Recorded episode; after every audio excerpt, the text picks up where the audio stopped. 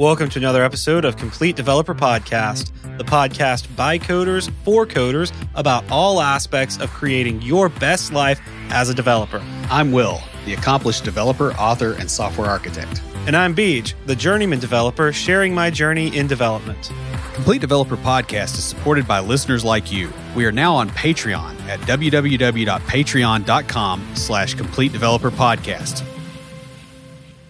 A major security vulnerability will be found in someone's web application this week. The OWASP top 10 list of web application vulnerabilities has recently been updated. I think it was towards the end of 2021 that it was updated. Uh, but that's still fairly recent considering it doesn't get updated that often. It'd be funny if somebody hacked their site to update it. That would be hilarious, yes. In this episode, we're going to go through the new top 10, looking at each vulnerability and talking about how it relates to the previous list from 2017. And there's a few new ones that weren't on there. So we're going to discuss those. But before we get started, Will, how have you been vulnerable this week? How have I been vulnerable? Uh, I've been dealing with support week stuff. So it's been, oh. uh, yeah. So like the teams rotate and it's not like we have an an overly large number of bugs or anything. It's the uncertainty because you're like, well, I could have a really bad week and I don't really know. This week has been pretty awful, but it's just you get one of those that's that's a bit of a a lemon every so often, and so that's what I've been dealing with at work. And I I need to get a haircut and can't really go do that right now. Yeah, next week because yeah, next week. Yeah, like Friday afternoon. Oh yeah, yeah. How about you?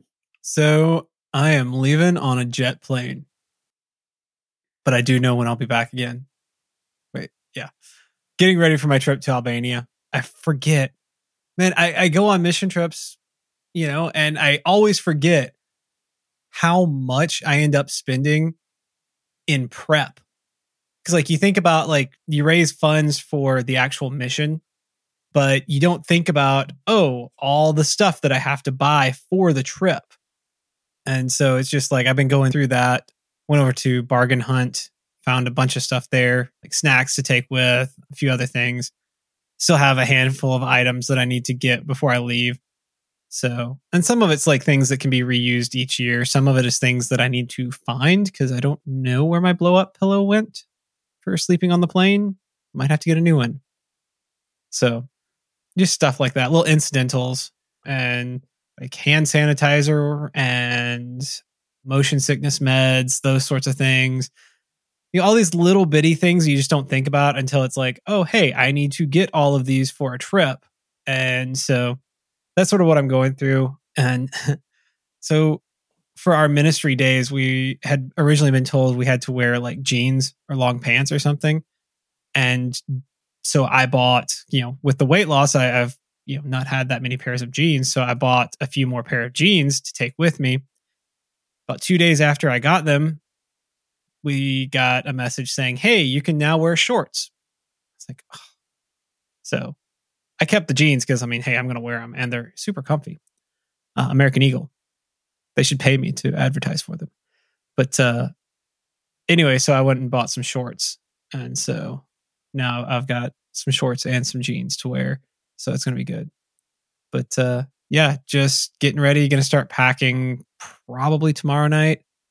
And then I've got to pack a separate backpack because I'm flying back from Albania and then leaving my group and flying down to Alabama for a leadership conference. And so I'm packing a backpack of clothes for that to send with the team that's going down there so that I don't have to take those clothes all the way to Albania and back, you know? Nice. wow. Yeah. So you're going to Albania, as it were. Albania. Yeah, there you go. Wow. I can't believe you said that, but yes, I can. I did. It doesn't surprise me. Anyway, it's going to be a good trip. I'm really looking forward to it. I can't wait to go see my friends over there. Bit nervous about my skills with the language because yeah, I, I, post stuff and it's it's easy to write and translate, but speaking it is a whole different game. Yes, it is. And so I'm going to to do my best. I have learned how to say how do you say. So either I could say si chuhet, which is literally how do you say, or si numerin. I think that's it. Yeah. Emerin. So the what is the name? So, but yeah. Yeah, so there's a, a couple ways I can I can say that. I think I got that last one wrong. I'm probably just say Sichu Het because I know that one. What's it called? But yeah, so I can I can be asking people like, you know, what is this? It's a pen in English. I don't know what it is in Albanian. I literally don't. I don't think it's ever come up in any of my lessons. Anyway, so that's what I've got going on. That's exciting. Saving money is hard, especially when you're a world traveler. True dat, yo. Lucas Casarez is a fee only certified financial planner. He owns and runs Level Up Financial Planning virtually out of Fort Collins, Colorado. And just like us here at Complete Developer Podcast, he focuses on helping you to not only establish a real plan, but also to take action on that plan so that you can live your best life. Guys, investing in financial planning services, it really comes down to whether or not you can improve your finances. And with the help of Level Up, the compounding impact of making better financial decisions will easily pay for itself and another trip across the seas. Level Up has a unique pricing model as well that will help you no matter where you are in your financial journey. And best of all, Lucas is a fiduciary for his clients. What that means is he's not here to sell you a product, but instead to help guide you to a better financial situation. And you can catch his podcast, Techie Personal Finance Bootcamp, where he covers financial topics that you probably are facing. And he also interviews other IT professionals who share how they navigated their own careers. You can learn more at levelupfinancialplanning.com. Web security vulnerabilities are expensive and massively destructive. They can result in identity theft, illegal content ending up on your server, or even having your machine be used to attack other people's computers. In addition, many of the worst vulnerabilities are not entirely obvious when you're trying to write code to actually accomplish something. The Open Web Application Security Project, or OWASP, is a worldwide not for profit organization focused on improving the security of software. OWASP issues software tools and knowledge based documentation on application security. And they put together a document containing the top 10 security vulnerabilities compiled through consensus of security experts from around the world. The goal is to spread awareness and help minimize these risks. And every few years, this document gets updated. So the OWASP top 10 are based around the common weakness enumerations or CWEs which is a community developed list of software and hardware weaknesses. It basically allows for a common language and sort of a baseline for identifying vulnerabilities in software and hardware. Each of the top 10 have multiple CWEs associated with it. Another basis for the top 10 is the Common Vulnerability and Exposure, CVE, which is a list of publicly known security vulnerabilities. The idea behind the CVE is to share information about vulnerability and security patches. In this episode, we are looking at the newest list of top 10 web application security risks from OWASP. For each one, we'll talk about the differences between where it is now and where it was in 2017 when we last covered this topic.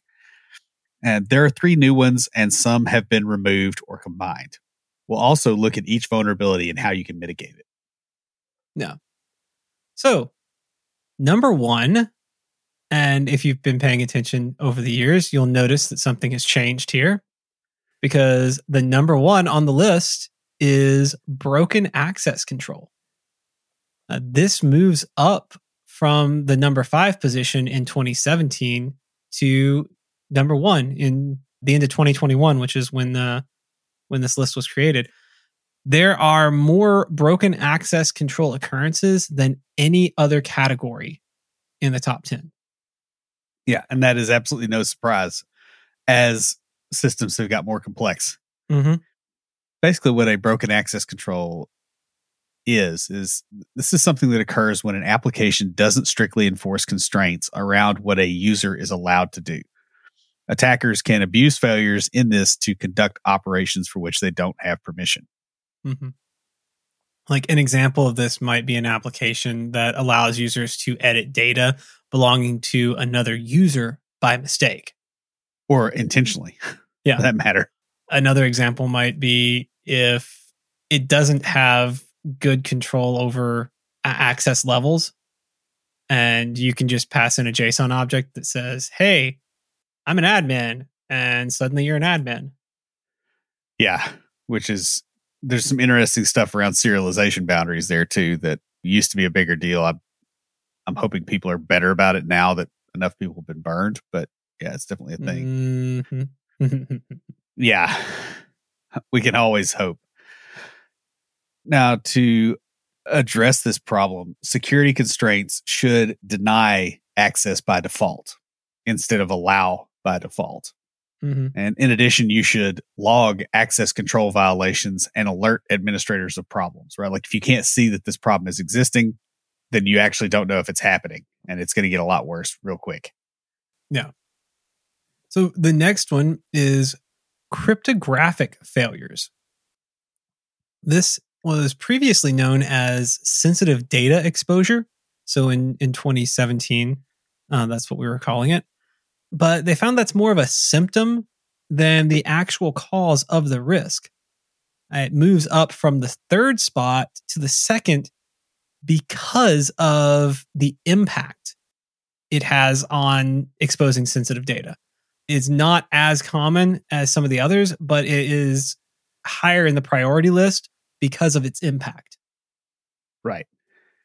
And this occurs when an application does not correctly protect access to sensitive uh, data. And this allows data theft and possibly damage to the data on the system, right? Like it's not just, hey, they steal the data, but they could corrupt the data. Mm-hmm. And that can be a whole lot more fun in certain circumstances. True that.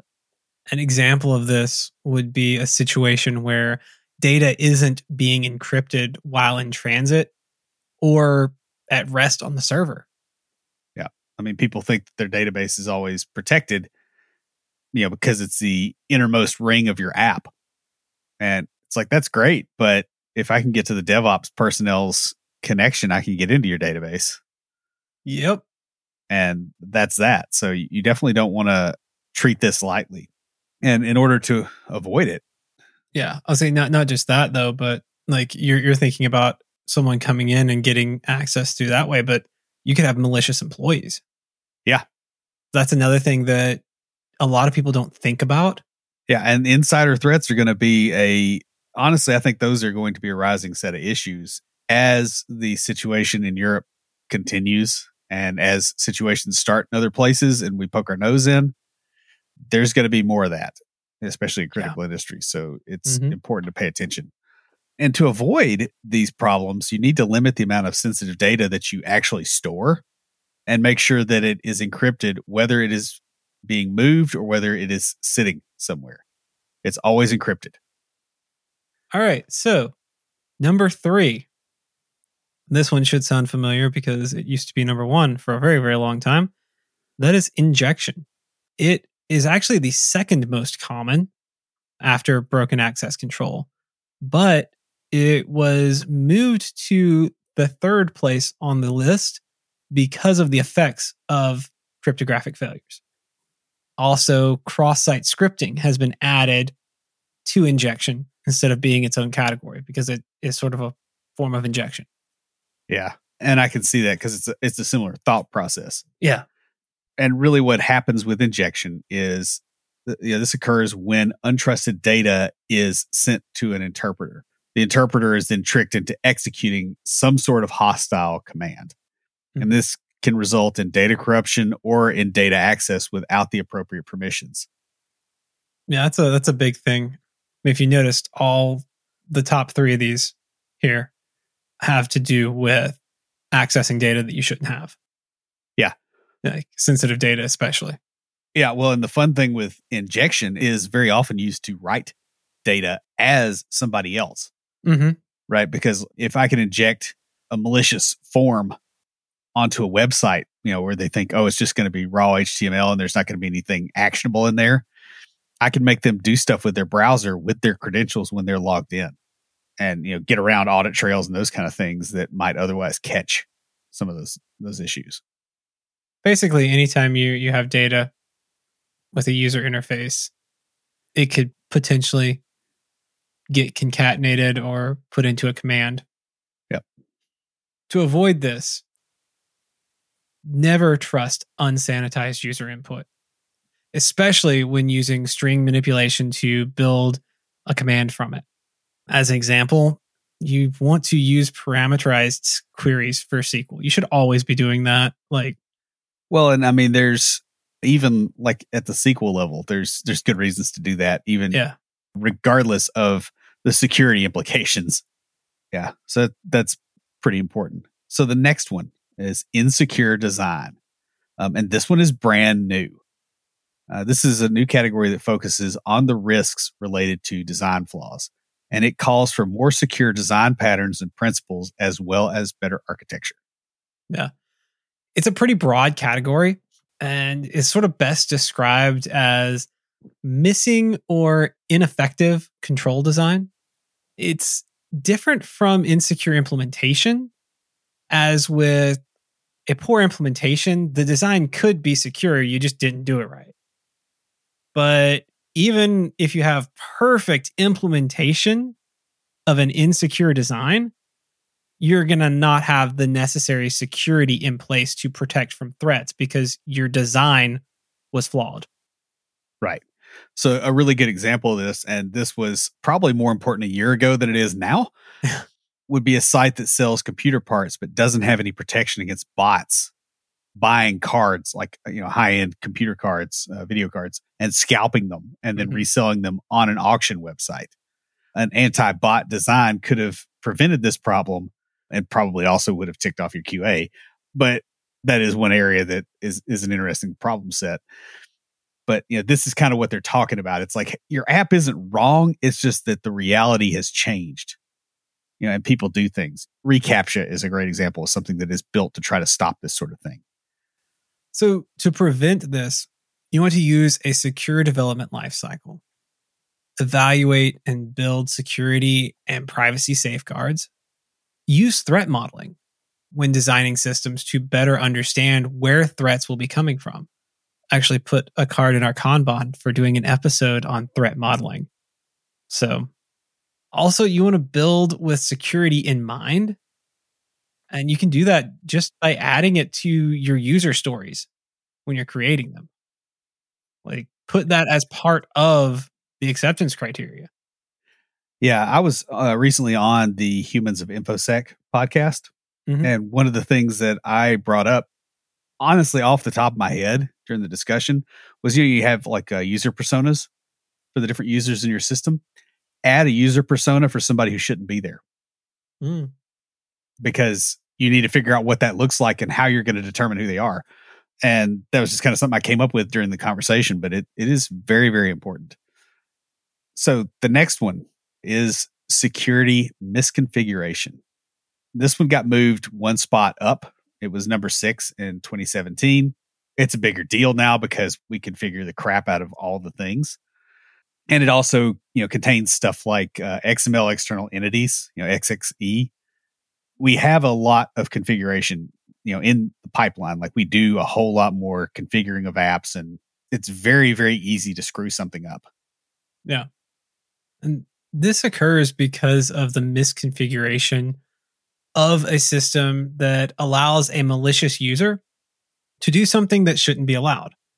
This can range from incorrectly configured access control, number one on this list, to overly verbose error messages that expose sensitive data. That's coming up later too. It can also refer to having an old version of the software running that isn't caught up on the patches. And that's very dangerous. Yeah. Now, XML processors can often reference external entities. So, like, you have a document and it's like, hey, this thing exists over here on this website. which means that if this gets compromised, you can get all kinds of problems. Uh, it can disclose confidential data. It can do a denial of service attack on somebody else's server. It can port scan. There's really no limit to how much damage you can do with some of these kind of things, which is one of the reasons I don't overly love XML in general. It's just a relic from an earlier age.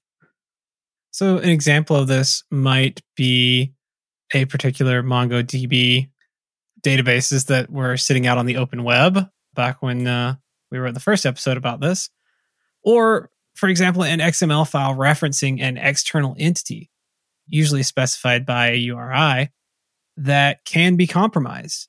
And the contents at the compromised location will then replace the referenced entity.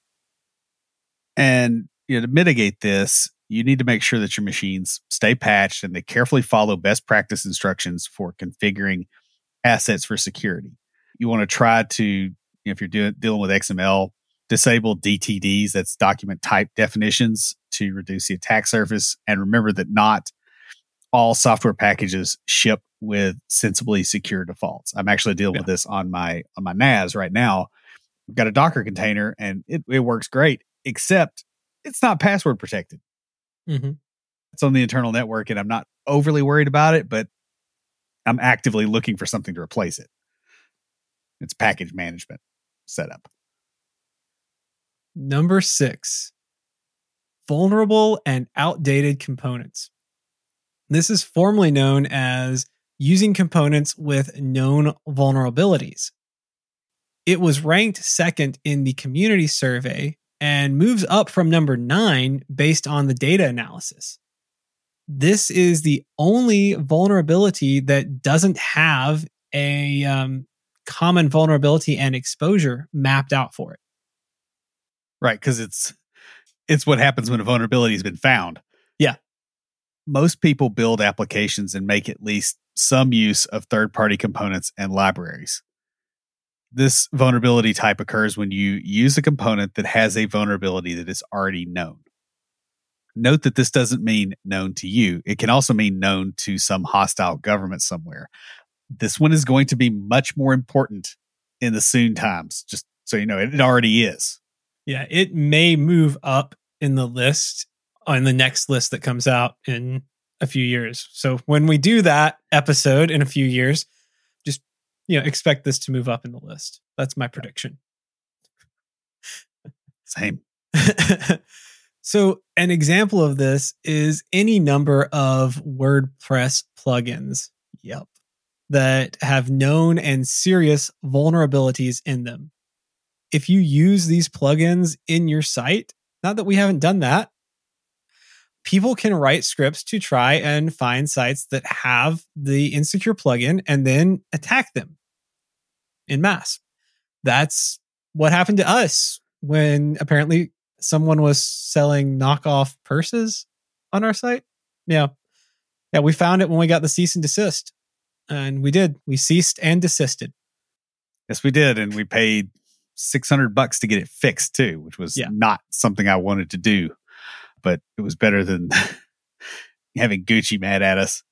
As an aside, I feel like WordPress plugins is almost as hard to say quickly in a sentence as Irish wristwatch. Just as complete non sequitur there.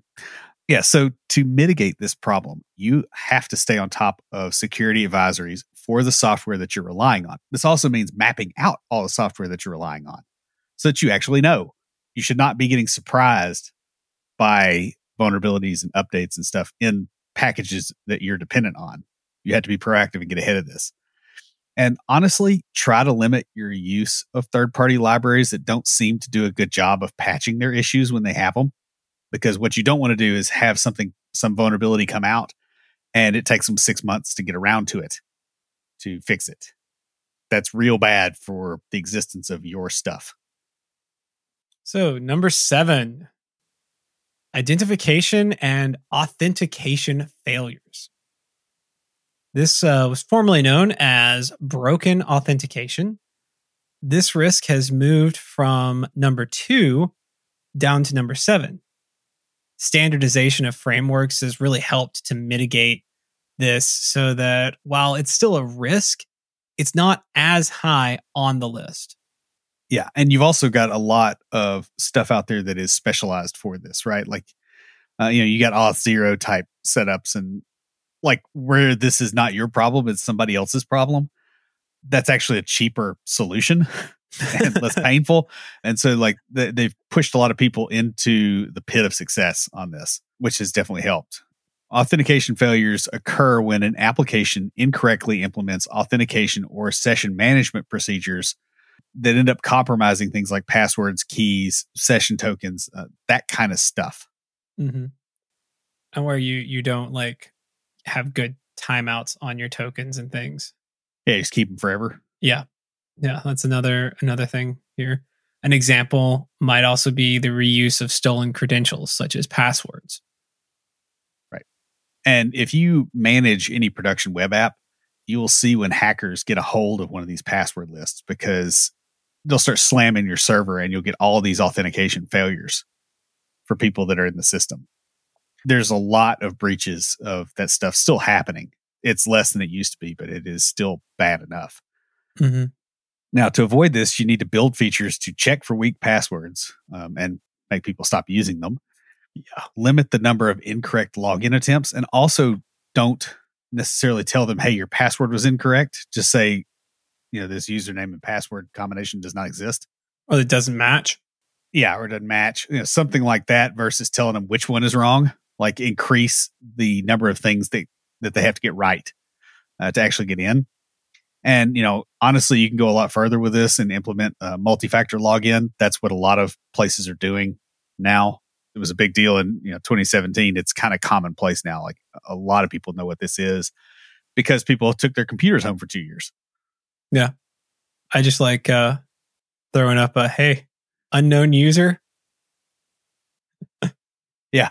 Like I've been doing some authentication work on an application. It's just like unknown user see an admin to get yourself added. Number eight software and data integrity failures. This is another new category in the top 10, and it focuses on updates, critical data, and CI CD pipeline integrity. It includes the uh, insecure deserialization from the 2017 list. So an insecure CI or CD pipeline, you know, continuous integration, continuous deployment, creates the groundwork for unauthorized access, malicious code, or system compromise. Uh, you know, a lot of systems now include auto update functionality, which basically means that updates are downloaded without sufficient integrity checks and applied to the previously trusted application. So attackers could potentially upload their own updates to be distributed and run on all installations. Uh, this gets even more fun if you think about things like NPM packages. Yeah. Not that there's been any problems with those yet, but I mean, someday there will be, I'm sure. Not even going to go there on the, you know, the left shift. Yeah. Yeah. Don't left pad anything. Left pad. That was it. Left pad. Or, uh, was it, there was an RPC one. I think they're like a node RPC or something that had a pretty nasty one. Yeah. So serialization is the process of taking a structure in memory and converting it into a format that can be stored. Deserialization is the process going the other direction. For instance, deserialization occurs when a payload is sent to a web endpoint in JSON format. The server will load that payload into a data structure rather than a stream of bytes. Yeah, and this is something that developers easily forget about because that serialization boundary is hidden by abstraction. Mm-hmm. And so you're like, I just received this object on the HTTP endpoint. It's like, no, you didn't. And it's it's really easy to get bitten if you forget this. Yeah. Now, to mitigate this problem, you need to verify the software data is from the expected source through digital signatures or something similar and only use libraries from trusted sources or host your own internal version of things that is actually vetted. So you might have your own internal package management server, which is what I have here because you don't necessarily know that the newest version that just came out is actually going to be okay. You don't want to necessarily upgrade until you're sure that it is and or push it out to all of your web servers and or all of your clients. Mm-hmm. I've had to actually ask for certain things to be updated in our internal package manager because I'm like, hey, I need the newer version of this. And it's been out for a couple of years. I think we should be good. And so I had to go through that whole process of security and vetting. And oh my, it was a pain, but we got it because we needed it. Well, I mean, there was one, was it six or seven months ago? Or no, it wasn't even that long. I guess it was more like February or early March where there was a node package that got updated and it looked for Russian IPs and deleted data. Yeah, I remember that. And, you know, it hit somebody that was working from Belarus with a VPN going into Russia because they were documenting the stuff that was going on and deleted data that really needed to not be deleted. Mm-hmm. Um, and probably was exactly the opposite of what the people that wrote that thing intended to do. It's definitely uh, a pretty major issue with yeah. any kind of automatic update. Like you just really can't trust that that works. Mm-hmm. So the next issue is security logging and monitoring failures. And this moves up from number 10 and was renamed from insufficient logging and monitoring. This category has been expanded to include more types of failures, though still not well represented in CVE data. Yeah. There's not, not a lot of data there with it, but uh, it does encompass more types of failures. Insufficient logging and monitoring of your application can result in you failing to notice an attack while it's occurring. Uh, this makes it less likely that you will notice something in time to actually mitigate the damage. This is why logging is so important. Yeah, and alerting. I mean, like you use Azure at work, right? Like, you know, you can set up the their equivalent of CloudWatch is. Like you can set up a, a, query and it's basically like when it hits a threshold of this many things that match, it sends a message. I can't, what is the Azure logging platform called? I can't remember what it's called. Application Insights. Application Insights. This is twice today. I've forgotten this because we use it too. But you, you know, it's not just capture it in a log. Like you got to actually do something with it because people are not going to be actively looking at logs. That's the most mm-hmm. boring thing in the world. So people don't don't expect people to do that. But a really good example of this kind of problem would be a server whose login system is under attack, but that fails to record incorrect authentication attempts. You might notice such an attack if it were actually being logged. You know, hey, there's been a thousand attempts from wherever last hour. Maybe we ought to stop that. But if you don't notice it, you have no idea that somebody's going to try to, you know, somebody's trying to break in. And so they have as much time as they need. Yeah. We can't harp on this enough, but you really need to be treating logging as a first class citizen in your development environment. Having logs for the administrators is as important as having a UI for the users. That sounds like kind of an ivory tower approach, but it will make your application so much easier to debug and monitor if you do so, saving more than enough time to pay for itself. I know when I first started development, did some contracting for a place that didn't have logging. And that was one of the things that that I brought in while I was on the contract. It was just like, hey, and it made such a big difference for everyone. Yeah. And the fact is, it sounds like an ivory tower approach, but it's actually what doesn't happen in the ivory tower. Is the other thing. It's like this is something you learn from real world, basically getting hit in the face enough to realize, hey, that hurts. I probably need to know when I'm getting attacked. So the last one, um, and this one is also new, is server side request forgery. This final risk comes from the top 10 community survey with above average test coverage. This isn't really thought of as a major risk, but it's an example of security experts predicting that this will be something to keep an eye on in the next few years. Yeah. This is where the data doesn't exactly support it, but it was such an issue brought up by the experts that it got added to the list. And this happens when a web application fetches a remote resource without validating the user supplied URL. Attackers are able to coerce the application to send a request to an unexpected destination, even when protected by network access control, such as a firewall or a VPN. Right. So, a good example of this on Facebook, like if you drop a link on there, you know how it goes and pulls the article information and pulls the image. If you could coerce thousands of users to do that and Facebook was not caching that, you could DDoS a small web shop somewhere pretty easily. It's true. That's kind of the idea. Now, to mitigate this at the network layer, you need to segment resource access in separate networks and enforce deny by default policies. And then to mitigate it at the application layer, don't trust user input. I think we've said that several times throughout this episode. Yeah, uh, we have. Yeah. You want to enforce URL schema, port, and destination with a whitelist. Don't send raw responses back to clients, including errors. You know, you want to wrap those so that you're not giving out your information that you shouldn't. So, guys, the security landscape is constantly changing. As new frameworks and patches come out to deal with existing issues, new issues arise because of them. Taking time to learn about the basics of how attacks work will help you build more secure applications. This has been sort of a high level overview of the 10 biggest threats right now. Each one could be delved into much further and there are other threats that are not as common, but just as serious. So use the information here as a starting point or even a re entry point for learning more and building more secure applications. That's pretty much all we got. We will catch you guys next week. Stand by for Titanfall.